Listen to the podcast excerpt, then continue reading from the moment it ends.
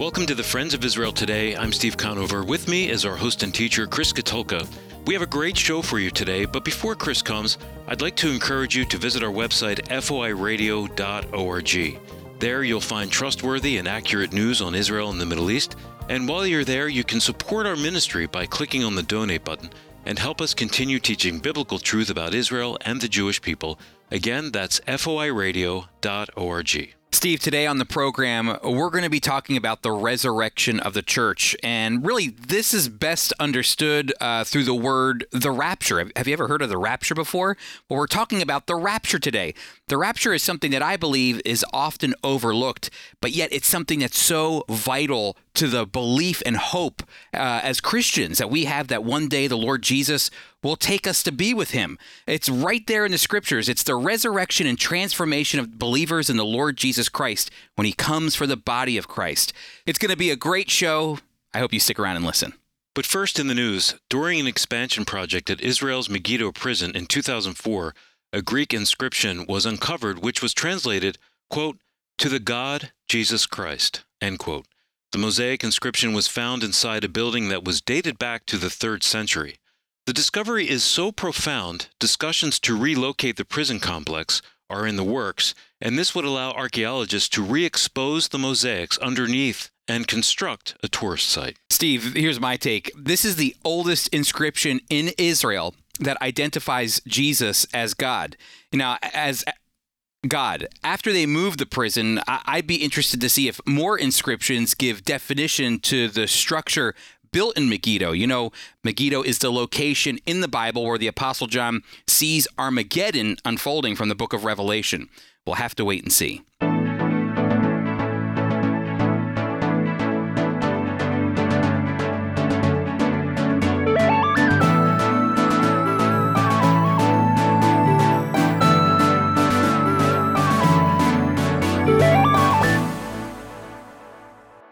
You know, one of the things that makes the Friends of Israel gospel ministry unique is our passion to not only minister to our Jewish friends around the world, to bring the message of hope of Jesus, the Messiah, uh, it's also to teach God's prophetic word.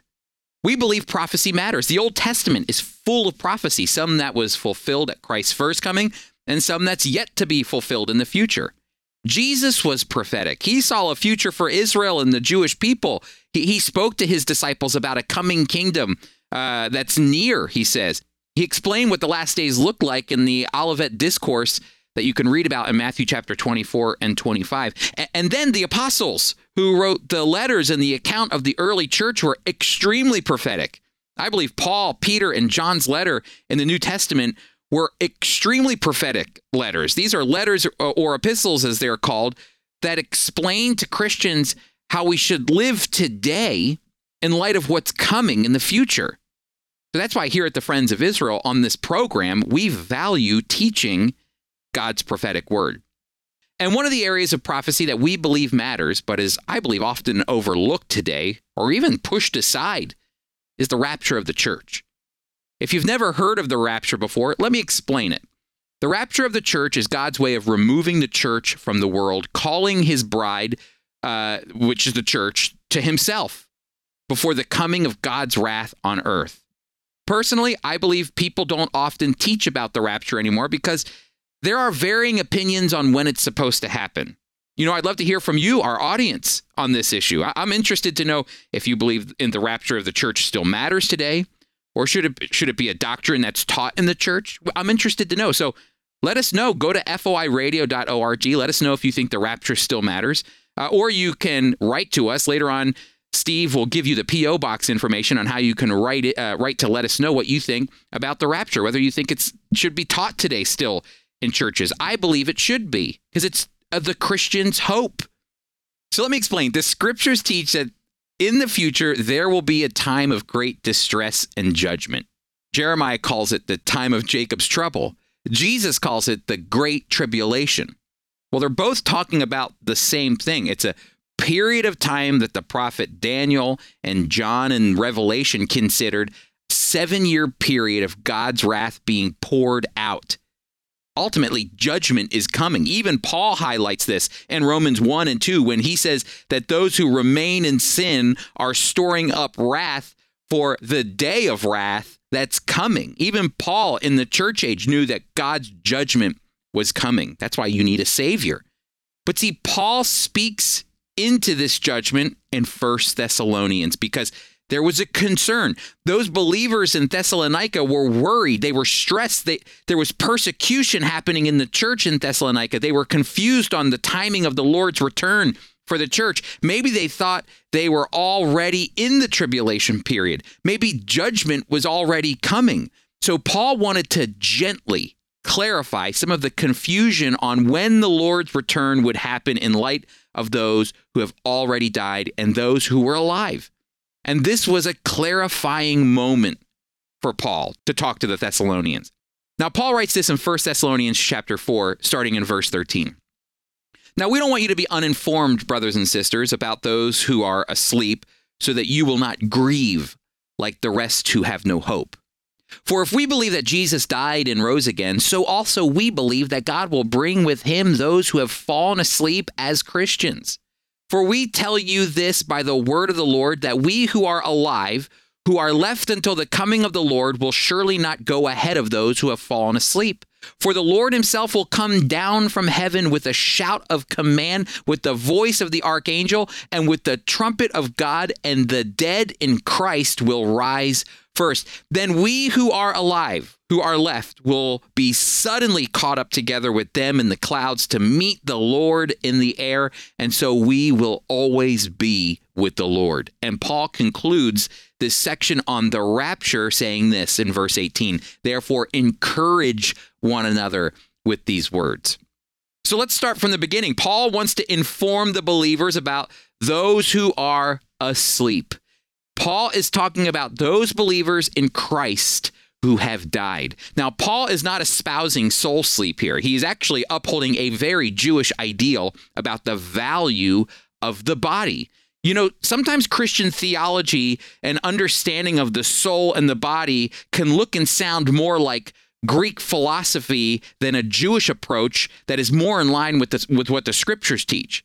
You know, Christians can grow up in the church and learn that the body is bad, but the soul is good, and the soul must be saved. And while this is true that the soul must be saved, we cannot overlook the body. Calling the soul good, but the body evil or bad is Greek philosophy that goes back to Plato. And think about this. We do this in our 21st century way of thinking about heaven that when you die, you enter into the pearly gates and you receive a harp and a halo and you rest on a cloud for all eternity. Friends, that's nowhere in the Bible. A Jewish understanding of what Paul is teaching here is that the body was created by God. When God made man, both body and soul, he considered it good. And that's why Paul calls someone who's died asleep. Their soul is with God in heaven, but their body is asleep. And why does Paul say that? Because he values the body. The body doesn't just waste away and, and disintegrate into nothing. The body is asleep, waiting to be what? Awakened. And that awakening is called resurrection. The rapture should really just be called the resurrection of the church. When you die, God's not through with your body. He's going to resurrect you just like he resurrected Christ from the tomb. It's our hope as Christians. That's why Paul calls Jesus the first fruits of the resurrection in 1 Corinthians 15. He says Jesus is only the first to be resurrected. Everyone else is waiting for this special day, this day to be resurrected. You know what? I'll actually encourage you. You can go to Friends of Israel's YouTube page, the Friends of Israel Gospel Ministry, on our YouTube page, you'll find a video that I actually did on the resurrection and what it means to you as a Christian, because one day you're going to be resurrected. That's your hope as a believer. Paul writes in 1 Thessalonians 4:15, "For we tell you this by the word of the Lord that we who are alive, who are left until the coming of the Lord, will surely not go ahead of those who have fallen asleep." So now Paul is drawing a distinction here. He's talking about when the Lord returns, he's looking at both those who are alive when the Lord returns and those who have died when the Lord returns. So Paul is saying when Jesus comes for his bride, the church, there will be two types of believers those who are alive and those who are dead. And Paul starts saying this is a word from the Lord, which Paul is using this really Old Testament concept of, of, of, of uttering some prophetic truth here. And he says that those who have already passed will be equally as important as those who are alive. Listen to at the end of verse 16 and 17. The dead in Christ will rise first. That's resurrection. 1 Thessalonians 17, 417. Then we who are alive, who are left, will be suddenly caught up together with them in the clouds to meet the Lord in the air, and so we will always be with the Lord. See, both the dead will rise, that's resurrection, and those believers alive at the coming of Christ, the rapture, will be transformed in a twinkling of an eye.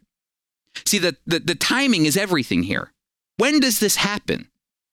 Do the events happen at the beginning of Jacob's trouble, the tribulation, that seven year period? Does it happen in the middle? Or does it happen at the end of the tribulation? I believe Paul handles this issue in the beginning of his letter to the Thessalonians when he writes this in 1 Thessalonians 1 9 and 10. He writes this For people everywhere report, talking about the Thessalonians, people everywhere report how, wel- how you welcomed us and how you turned to God from idols to serve the living and true God and to wait for his Son from heaven, whom he raised from the dead. Listen here Jesus, our deliverer from the coming wrath. See, Paul is setting himself up here for the his message on the rapture. Paul is telling believers in Thessalonica that those in Christ were not meant for God's coming wrath. You've been delivered from that wrath when you placed your faith in Christ. That's why you have the rapture of the church. Now, before we continue, I want to share with you a great resource that we have here at the Friends of Israel that will help you understand the rapture. It's a great resource that scholars go to to give them biblical insights into the rapture. I'm going to tell you something.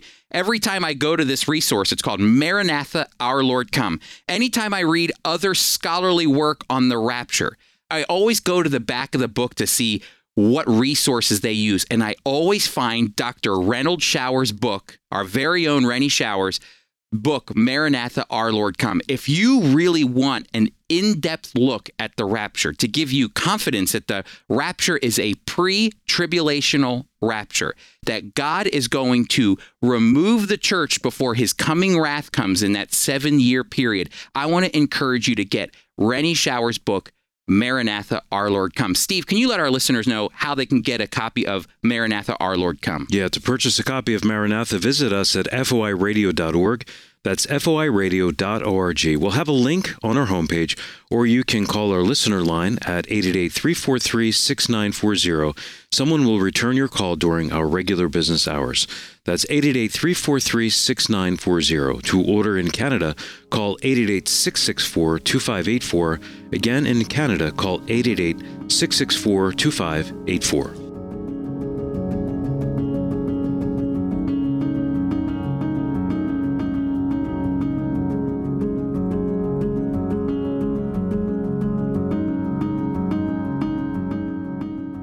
Want to continue this discussion here on, on the rapture. I really want to focus in on the word rapture here, you know, because I've been told over the years, you know, Chris, there's no word rapture in the Bible. Well, they're right. The word rapture isn't in the Bible because rapture is actually the Latin translation of the Greek word harpazo that's translated caught up. So, rapture is the Latin word for caught up, which is found in 1 Thessalonians 4 17. So, you won't see the word rapture, but what you will see is the word caught up. And it's interesting because that word harpazo for caught up is a Greek word that is actually translated as to be violently snatched away. Violently. It's not just the idea of being caught up. The Greek word harpazo really gives us the the it, it insinuates like a thief that would come to steal something. It was taken violently, quickly, without any reservations. Now, for a long time, the way scholars understood the word here that Jesus is going to take the church with urgency. When Christ comes, the church is going to get ripped out of this world. But what's interesting is that over the years, scholars have been able to locate new Greek documents from the time period of the New Testament, uh, when the New Testament was written. And what they have found is that word harpazo that Paul uses for caught up is actually found in ancient Greek obituaries. Just listen to one of the ancient Greek obituaries that was found. It was written by a father who lost his child, and he writes this Dearest child, you are gone from me, dead, snatched away before your time, leaving me behind alone and wretched. Did you hear the word harpazo there? When he said you were snatched away before your time that idea of being violently taken away. And here in the obituary, the word is used to show how a loved one was taken away, snatched away. The child was taken away before the parent could even say goodbye. Now, this is interesting, and here's why. Paul starts off this section on the rapture talking to Christians about those believers who have died. Remember the beginning of the section on the rapture when it says, Now we do not want you to be uninformed, brothers and sisters, about those who are asleep, those who have died, so that you will not grieve like the rest who have no hope. Just go back for a moment to that obituary. Dearest child, you are gone from me, dead, snatched away before your time, leaving me behind alone and wretched. And here Paul is saying, speaking almost right into this person's life, because Paul says, as Christians, we do not grieve like the rest who have no hope. This man has no hope. Paul is speaking directly to this man who wrote that obituary with the exact same word for rapture that is in the obituary that's found in 1 Thessalonians 4:17. Paul is saying to Christians who have lost loved ones that, that, that, that we don't grieve like those who have no hope because we have a hope. Our hope is that one day we will see our loved ones again face to face. And here's what Paul is doing. He's taking that word that's often associated with grief and pain and sadness and tears and he's turning it on its head and he's saying we we have no reason to grieve because Christ will harpazo. He will catch us up together. Those alive and dead together will be caught up to be with Christ forever. The rapture isn't just a time of sadness or distress. It's a time of joy and celebration. It, it's the blessed hope. It's the day the church, made up of individual saints from the past and the present, meet the Lord in the air. And that's why we say, Maranatha. Chris, I'm thinking of the suddenness of the rapture, and that can be scary for some people to think about that. Um, how do we live in hope in light of the fact that we don't know when the, the rapture will take place? You know, Paul actually puts the rapture message that he gives in 1 Thessalonians 4 when he explains the rapture to the Thessalonians. He actually couches it within a section of how a Christian sh- should walk as believers, how we should behave as believers, how we should love the Lord as believers, how we should treat others as believers. And so within that framework of how a Christian should walk with the Lord is this section on the rapture. And I think it's there on purpose. This is why I believe in a pre trib rapture. It's because of imminency. Because, see, at any moment, Jesus could return. And, and we should live in light of that. At any moment, Christ could return for his bride. That should drive us to live a life that's pleasing to God. Now, Apples of Gold, a dramatic reading from the life and ministry of Holocaust survivor Zvi Kalisher.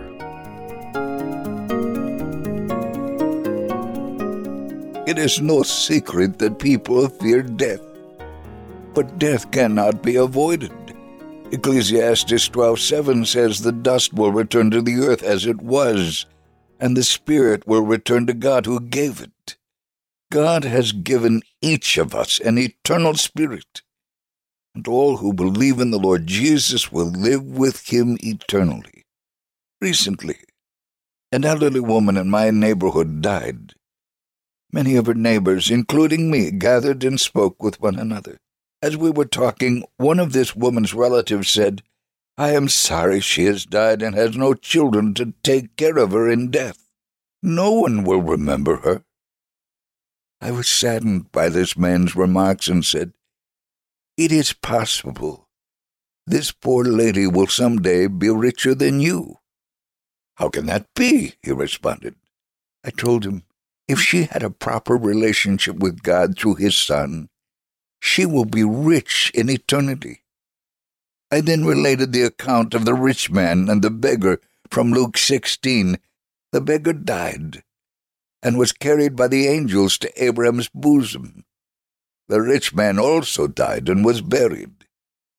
Someone asked how I had come to this conclusion. I replied, It is written in the Bible King David did not fear what would happen to his body. Instead, he prayed, Do not take your Holy Spirit from me. Psalm 23 was not written for the rich only, but for everyone who trusts in the Lord and will dwell in the house of the Lord forever. The man asked, Do you never think about what will happen to you when you die? I answered, My future is secure, because I have received the Lord as my Savior and in him there is no death or darkness, only life and light. They did not understand what I meant. I asked if they had ever read the Bible, and the man replied, It was impossible to read the Bible in Russia, and we cannot read Hebrew. I said, But you've been in Israel for several years. Surely by now you know Hebrew. He replied, Oh, yes, we can speak it but we do not understand it well enough to read something as deep as the Bible. I took out my Bible and read in Hebrew John fourteen nineteen. Because I live, you will live also. Job nineteen twenty five. I know my Redeemer lives, and he shall stand at last on the earth. And Isaiah twenty six nineteen. Your dead shall live. Together with my dead body they shall arise.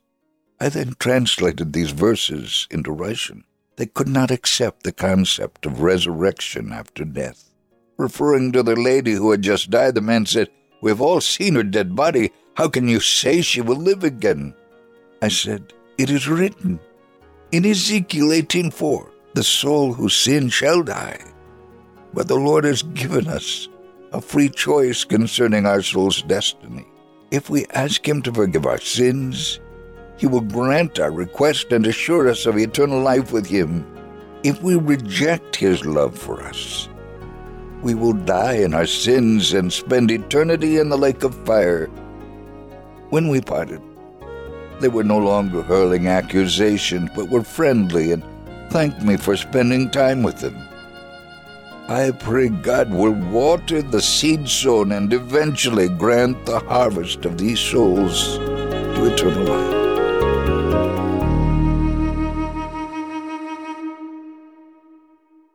Thank you for joining us for the Friends of Israel today. We want to create content that is enriching your life, drawing you closer to the Lord, and a deeper understanding of His Word, as well as the program God has for Israel. You can reach out on the contact form at foiradio.org. Let us know how we're doing. Hey, also, our podcast listeners on Apple, would you please take the time to rate our program? You know, your comments and ratings will expose the Friends of Israel today to new listeners. So if you believe it's important to teach about Israel and the Jewish people, please leave us a comment so that others can benefit from Friends of Israel today. Now, next week, we're going to be looking at a phrase, a title that is attributed to Jesus. It's the Son of Man, and it's such a powerful title that needs more definition. And I'm hoping that you come back next week as we look at the Son of Man and how that points right to who Jesus is. Our host and teacher is Chris Katulka. Today's program was produced by Tom Gallione. Our theme music was composed and performed by Jeremy Strong. Mike Kellogg read Apples of Gold, and I'm Steve Conover, executive producer. Our mailing address is FOI Radio PO Box 914, Bellmawr, New Jersey 08099. Once again, that's FOI Radio PO Box 914, Bellmawr, New Jersey 08099. And I'll remind you one last time to visit us at foiradio.org. The Friends of Israel Today is a production of the Friends of Israel Gospel Ministry. We are a worldwide evangelical ministry proclaiming biblical truth about Israel and the Messiah while bringing physical and spiritual comfort to the Jewish people.